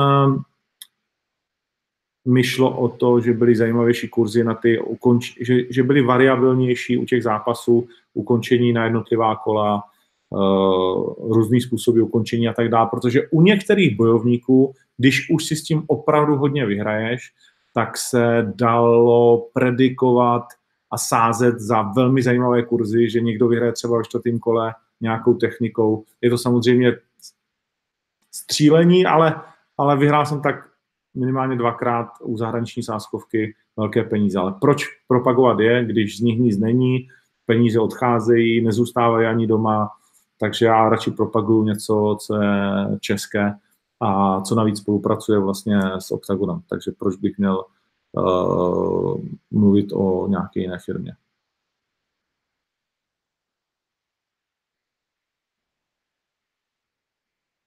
Vidím, že mám nového fanouška Zdeňka Nováka, takže zdravím. Velmi přínosná tady záležitost. Tady někdo odpovídá za mě, že s Fortunou má spolupráci, přesně tak. Co Jan Janka a jeho uh, zápas zpátky u XFN. Uh, David Novotný se ptá, je to otázka na Jana Janku. My jsme mu nabídku na zápas chtěli dát, já jsem s ním vlastně nemluvil, volal jsem, psal jsem mu, mluvil jsem s jeho trenérem, vím, co se tam děje, ale budu seriózní a nebudu, nebudu, nebudu to říkat za Honzu, nechám to na něj. Uh, takže takže tak. Daniel Ledl, dříve si na odpověď, co se týče honoráře zápasníků, že se o tom nemluví, že se zápasníci nepřejí. Teď to vypadá, že se to nepřeje vaše organizace. Není to tak, že to nepřeje naše organizace. Uh, já se možná s Kozmou dneska uvidím a jestli bude chtít, tak uh, já zveřejním klidně jeho peníze. Uh, nedělá mi to problém, ale psal jsem si s jeho lidmi, abych byl teda úplně jako fair, psal jsem si s lidmi, kteří se o něj starají a zhodli jsme se na tom, že David ne úplně v tom rozhovoru, o kterém se bavíme, kde řekl, že mu to je jakoby jedno.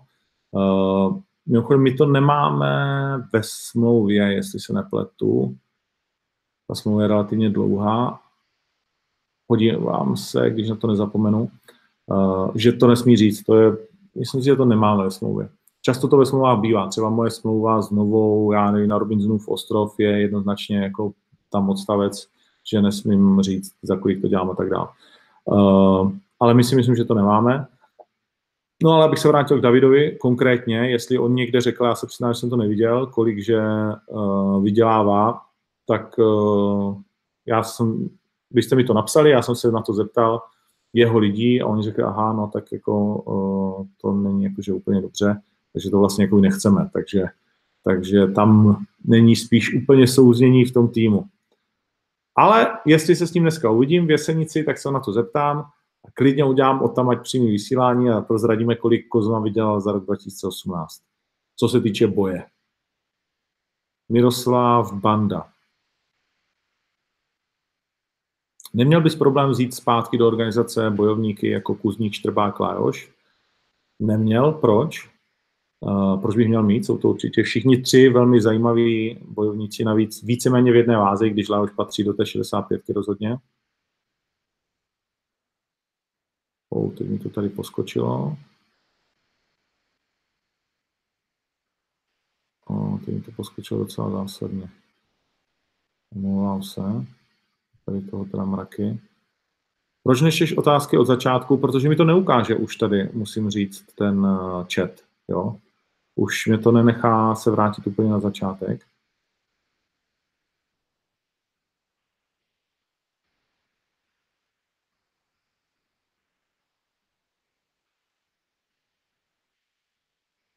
Pavel Varga, co říkáš na to, že eSport.cz píše no XFN, ale Octagon nic? Tak jsme zvyklí, ne? Neměl by být tisk strany, za mě je to hnus.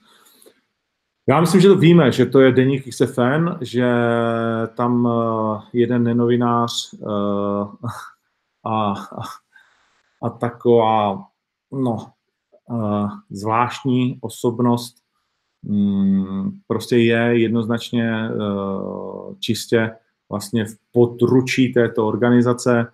Konec konců sami fanoušci si to rozebírali na nějakém webu. Nás, přiznám se, to vůbec vlastně jako netrápí. Trápí mě to jenom v moment, kdy, kdy tam jsou lži a kdy uh, to je vyloženě namířeno proti nám. Třeba uh, článek po OKTAGONu 10, když si ho najdete, tak i ta fotka, i ten článek, to jakože nejvíc smutný článek a porovnáte to s tím, co psali ostatní na Sport.cz, na Lidovky, uh, kdekoliv jinde, tak to je úplně jakože výsměch novinařině a všechny ty lži, které se tam objevují, už mají informace, nemají, uh, časopis Fight a podobné věci s pánem Bohem. Ať si to kluci užijou, uh, tak dobře ho platí je všechny, nebo jak to mají, uh, dávají do toho peníze, takže to je naprosto v pořádku. Je to soukromý médium, takže se to může psát o čem chce. Stejně tak jako Blesk, stejně tak jako kdokoliv jiný. Takže to mi vlastně jako nevadí. Jediný, co mi vadí, je, když uh, ten člověk, a jeho jméno je Ondřej Němec, uh, a já tvrdím, že to je nenovinář rozhodně a MMA Babral, tak když vlastně v sobě on má takovou tu úplně nenávist proti oktagonu, úplně proti těm bojovníkům, neuznává jejich sportovní úspěch v mnohých soukromých je blázen, když si myslí, že, že to nevíme a v různých uh, konverzacích, ať už na Facebooku, všude možně, uh, prostě uh, i když vy mu píšete jako fanoušci, tak se obhajuje, že Kozma přeci prohrál před rokem s knížetem, proč bychom o něm psali a spoustu dalších věcí. No je to hovno za hovnem, abych to tak řekl, nejslušněji, jak to umím. A to je vlastně jediná chvíle, kdy eh, já vždycky se vzepřu, ať už na Twitteru nebo někde jinde a řeknu tak stop, tak prostě uh, jedna věc je propagovat uh, něco, odkud beru prachy, to chápu a vlastně mi to nevadí, ale druhá věc je pomlouvat něco, co nemám rád, tak nějak jako ze sportu, abych tak řekl. Jo? Takže v tu chvíli už zase já cítím, že je potřeba říct uh, tomuhle klukovi, že odsaď pocať. Jo? Takže, takže asi tak, ale jinak nás to opravdu netrápí. Strašně mi to poskočilo úplně někam, úplně někam dopryč. Kincel 31. zápas může být, já jsem našel 29, na Tapology někde jinde může být 30, tak myslím, že to není tak důležitý. Co říkám na kauzu kolem Soukupa a Rosenberka? Asi, že nic. je, přijde mi to moc, jako to, co předvádí Jaromír Soukup, známe se roky, přijde mi to moc.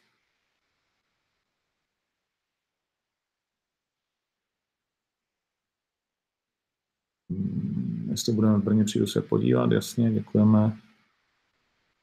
Přeskočil jsem spoustu dotazů, omlouvám se, že nedokážu najít zpátky. Plánujeme někdy K1? Ne. Neplánujeme. Igor Holub, myslím si, že Kincel měl našlápnuto na dobrou kariéru, ale pokázal si to šachkárnou okolo Vémoli. Samozřejmě ty rozhodnutí každého bojovníka se dějí v nějakém čase. Pro Patrika to bylo určitě finanční rozhodnutí a taky rozhodnutí o nějakou obros, o velmi velký hype v Čechách. Kdyby Karlo se porazil, tak mohlo být všechno jinak.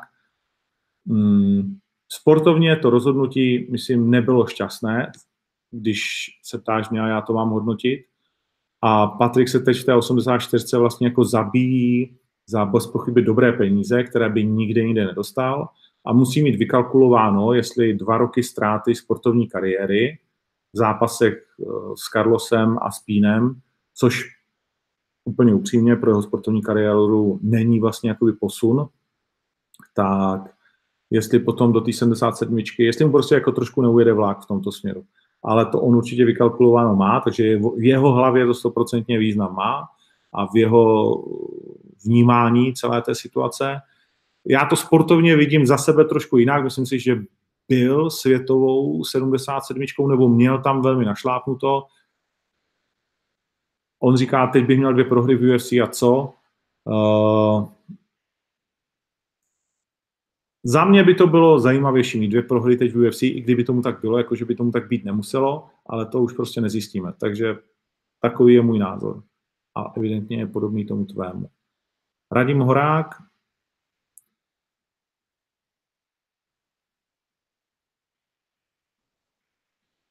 Jo, zase k tomu sázení. OK pohodě, sázej tam, kde prostě se ti to líbí víc. Eh, já jenom říkám víceméně k těm zápasům, takže ty můžeš poslouchat o těch zápasech a pak si to vsaď tam, kde prostě chceš.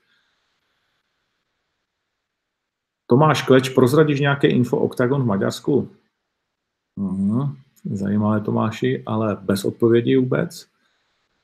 Uh, Michala Kotalíka jsme si řekli, že tady komentovat nebudem že to zůstává konstantní a až budu mít nějakou zprávu, tak ji sám řeknu.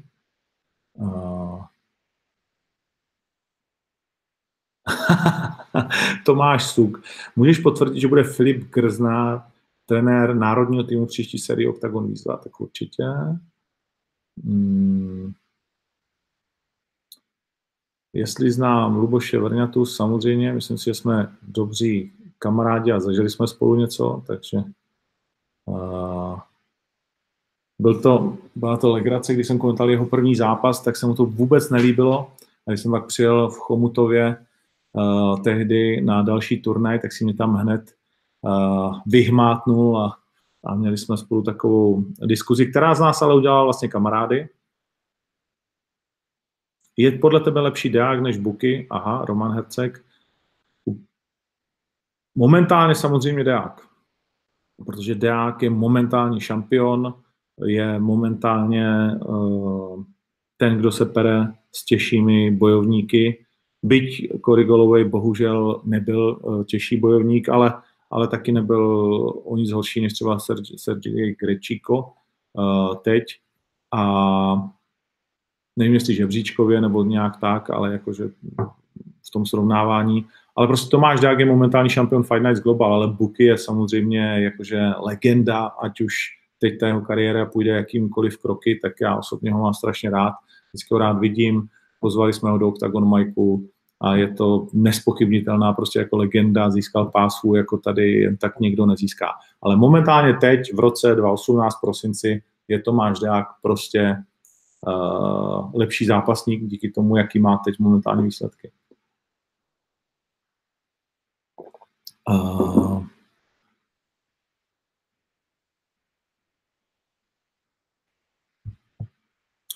Zdeněk H. Určitě uděláme pravou ostravskou atmosféru. Tomáš Novák, jak dlouho se pohybuju kolem MMA? 20 let to bude v únoru. Musím to nějak oslavit, udělám si třeba logo nějaký nebo něco. Jak se dá sehnat kontakt na Danu Whitea? No není to jednoduché. Uh, Vrňata trénuje soukromky a nevím, jestli třeba něco nepomůže občas eh, v nějakém gymu, myslím si, že v Hanumanu ne, a Luboš, dneska ho uvidím, tak se ho schválně zeptám, jestli vlastně funguje. Vím, že dává soukromky Luboš Vrňata.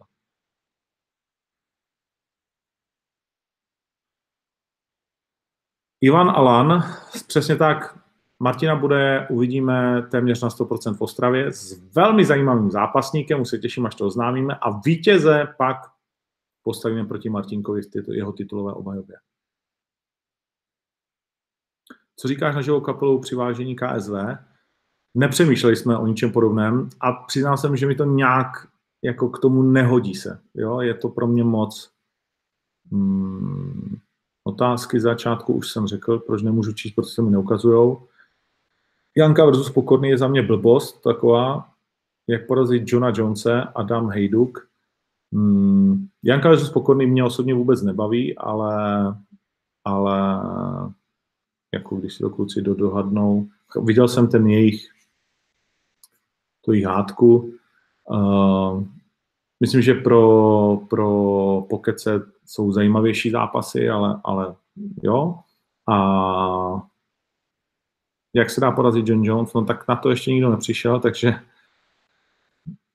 možná Alexander Gustafsson bude mít ten recept, byl tomu ze všech nejblíž.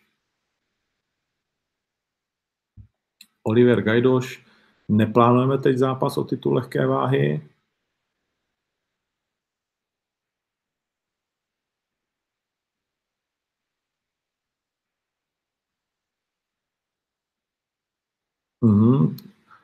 Baník má stejný zase datum, no musím se spojit s Jankulem a posunout prostě jejich začátek, pak když to bude jenom možný, protože bych nerad ubíral fanoušky Baníku a hned je to vedle, hlavně vedle haly. A jak jsem říkal, my už máme 4000 prodáno, takže bych velmi nerad Baníku odebíral fanoušky. Bude někdy Tomáš Pence v OKTAGONu? Může být. OKTAGON v Košicích příští rok Uvidíme. Na kurzi už jsem Jakub Skurek odpovídal. Roman Hercek, nenechali jsme ho Piráta utéct před Petráškem, nemůžeme mu přikázat, jakou má jít váhu. Uh, Susan Dana nebo Oscar, to je pravděpodobně otázka jako na promotéra, no tak určitě Dana White. Oscar de la Hoya v MMA jako vůbec, jo, absolutně neúspěch. Uh, ta je jeho první karta, jeho první pay-per-view a možná taky poslední si myslím. Prostě není to jednoduchý biznis. Lee versus Jakinta komentují kluci, Jaroslav Motl, já dneska si dám oddech a vrátím se na poslední turnaj v roce.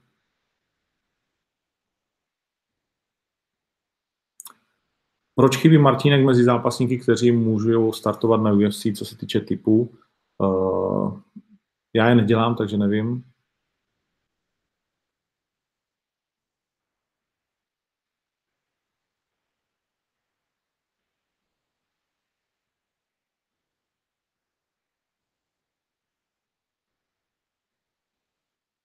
Hmm, Klein s Kozmou nemůže jít, protože Klein 77 je úplná blbost.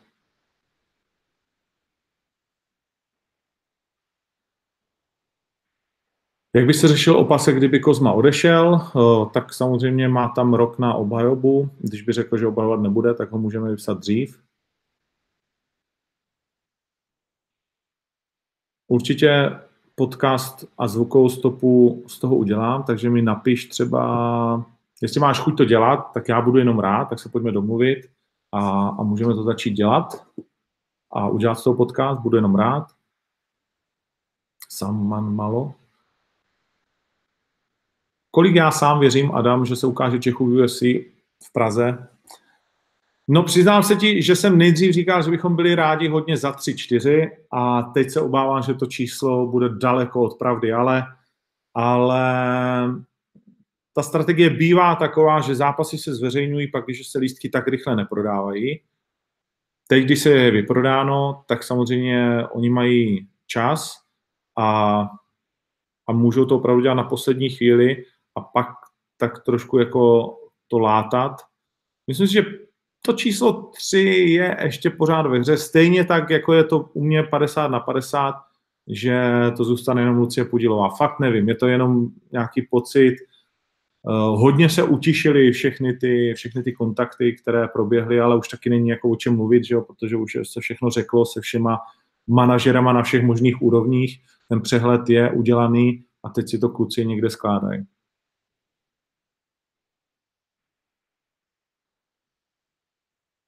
Matyáš Návedla, je pravda, že vám nabízel společný večer bojovníků oktagonu proti bojovníkům XFN?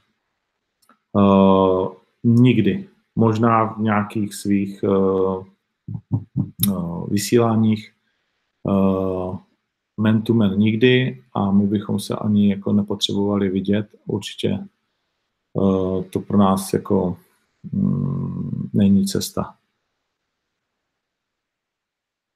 Co si myslíš o výzvě od Omara, uh, Christian Chris?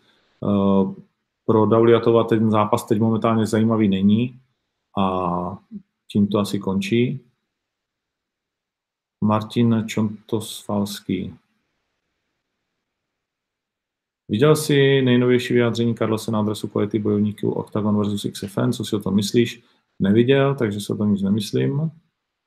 Hmm, je reálný zápas Pavla Kladiova, Tomáš Frost. Už jsme několikrát Pavlu zkoušeli, ale zatím se nám to nepovedlo.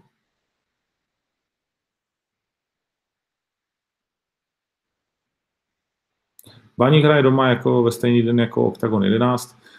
Už jsem říkal, budu muset pokusit se přemluvit kluky z Baníku, aby alespoň minimálně začátek zápasu přeložili, třeba na čtvrtou. Kolik hrajou, napiš.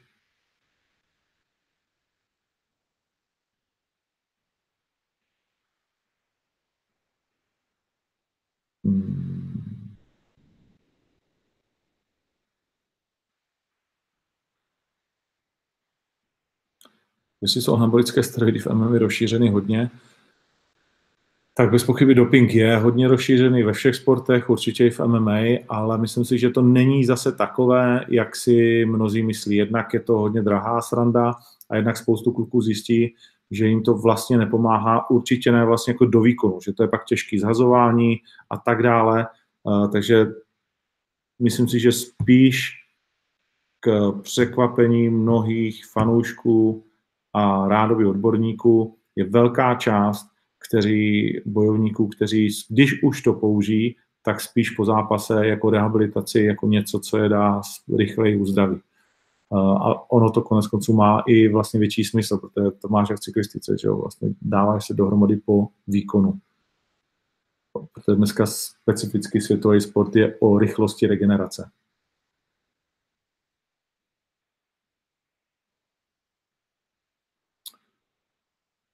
Jan Pospíšil, neplánujete nějakou autobiografickou knihu v horizontu dvou let? Myslím si, že zatím ne, zatím je brzo, ale snad dokážeme něco takového, že by to jednou za ten nápad stálo. Na ten podcast už jsem odpovídal. Je, Jan Vosecký, já jsem ti nedal ten rozhovor. Ty tam máš ale strašně moc otázek, já ti to musím nahrát na diktafon, ten nejsem schopný psát jako tolik věcí. Uh...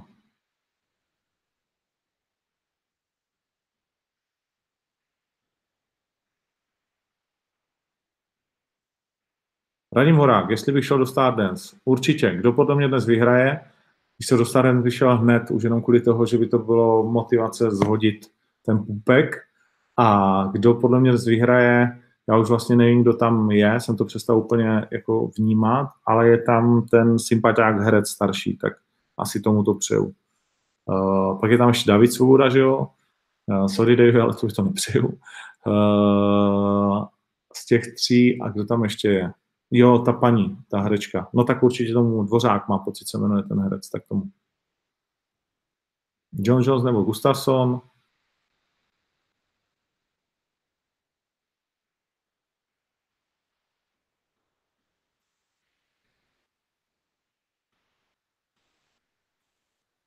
soupeř proražku, tak to brzy oznámíme. Rozchodil jsem novou kameru, přesně tak. Krus je zase zraněný, takže zápasit nebude.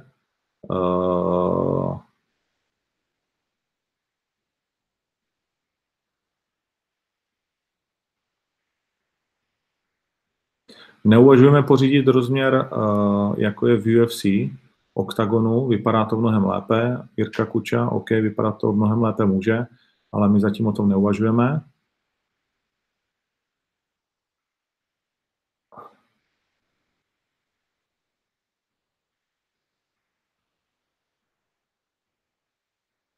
Ale Škrč, mistr Němec je totální amatér, co o MMA neví vůbec nic. Jeho rádoby odborné články a komentáře nemohou snad rozumně myslící jedinci brát vážně, podepisuju.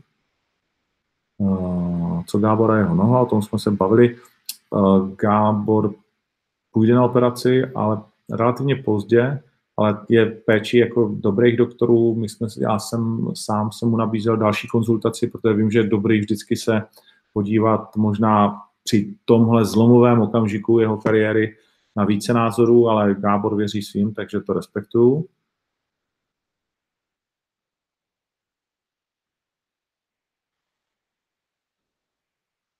David Hošek nevím ještě, jestli bude zápasit.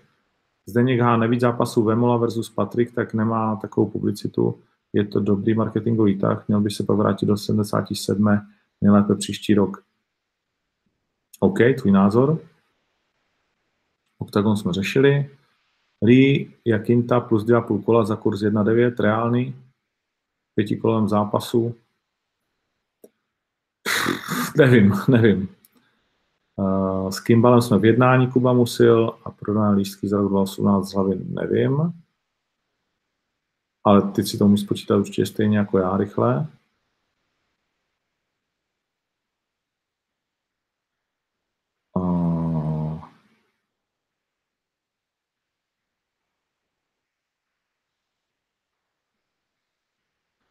Jak vidíš eh, z mýho pohledu, že Pukač ideák řekli, že vyhraje Kozma, že jsou Gáborovi kolegové, no tak oni odpovídají podle toho, co si reálně myslí, ne podle toho, či jsou kolegové.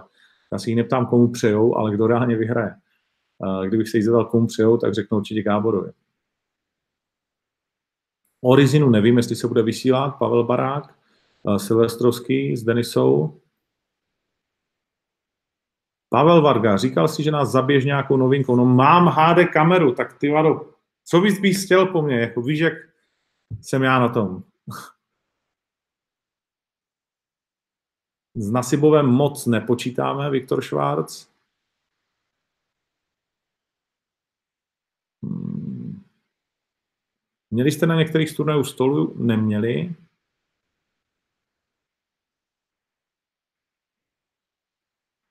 Nevím, Ladislav Kuba se ptá na bandáže u Atily na turnaj Octagon 10. Nevím, v čem byl problém, přiznám se. Vím, vím že se tam mě kvůli něčemu vracel, že to trvalo dlouho, ale nevím. Nějak mi to úplně vypadlo. Od té doby jsem na to vůbec nepomyslel, až když teď píšeš. Až někoho z nich potkám, tak se na to zeptám.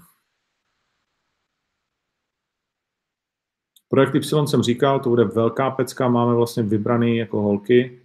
Uh, u třech nebo u kolika, no to je jedno, ale extrémně zajímavé, extrémně zajímavé to bude.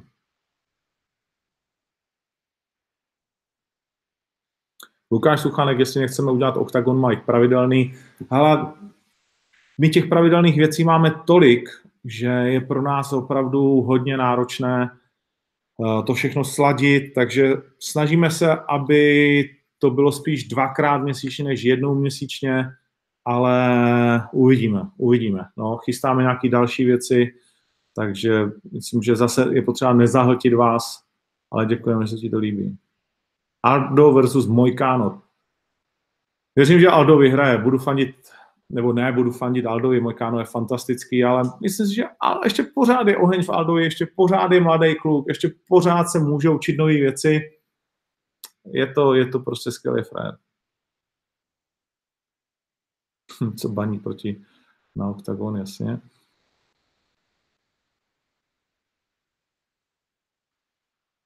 Jestli nějaká věc, na které jsme se s Palem nedokázali absolutně dohodnout, zatím ne.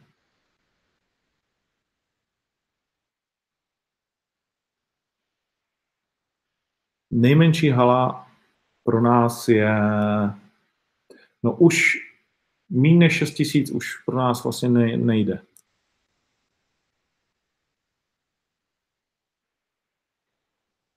Juraj Kulich, no, to by bylo zajímavé. Rozšíření oktagonu do Maďarska, to by bylo taky zajímavé. Kimball platil velkou pokutu Otěšenky za to, že nenavážil podle smlouvy.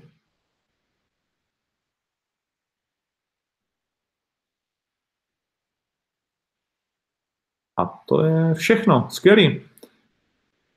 Jak se jmenuje ta kniha od uh, Kavanaha je Win on Learn. Uh, kdo poluje bandáže, uh, doktory a doktoři a uh, rozhočí, nebo spíš rozhočí, jsou pravidla na to a to je poslední věc. Tak jo, tak fajn.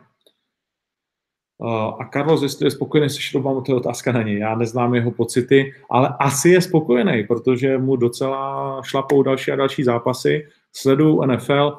V tuhle chvíli je to vše, protože je pět hodin a za dvě hodiny začíná večírek v Jesenici, já se tam musím nějak dostat. Takže dámy, pánové, chlapci, děvčata, moji milí samurajové, a to bylo MMA letem světem 105 poprvé a nikoli naposledy s HD kamerou. Zbývá týden do Vánoc, tak vám přeju klidné období následující. Nevím, jestli v úterý, určitě ne ve středu, určitě ne ve čtvrtek, ale ještě si dáme MMA letem světem, bude nás to bavit. Bez pochyby dneska v noci kolegové UFC uh, on Fox, no a co vám daří, co vám daří. Fight Life pokračuje a někdy příště zase čau.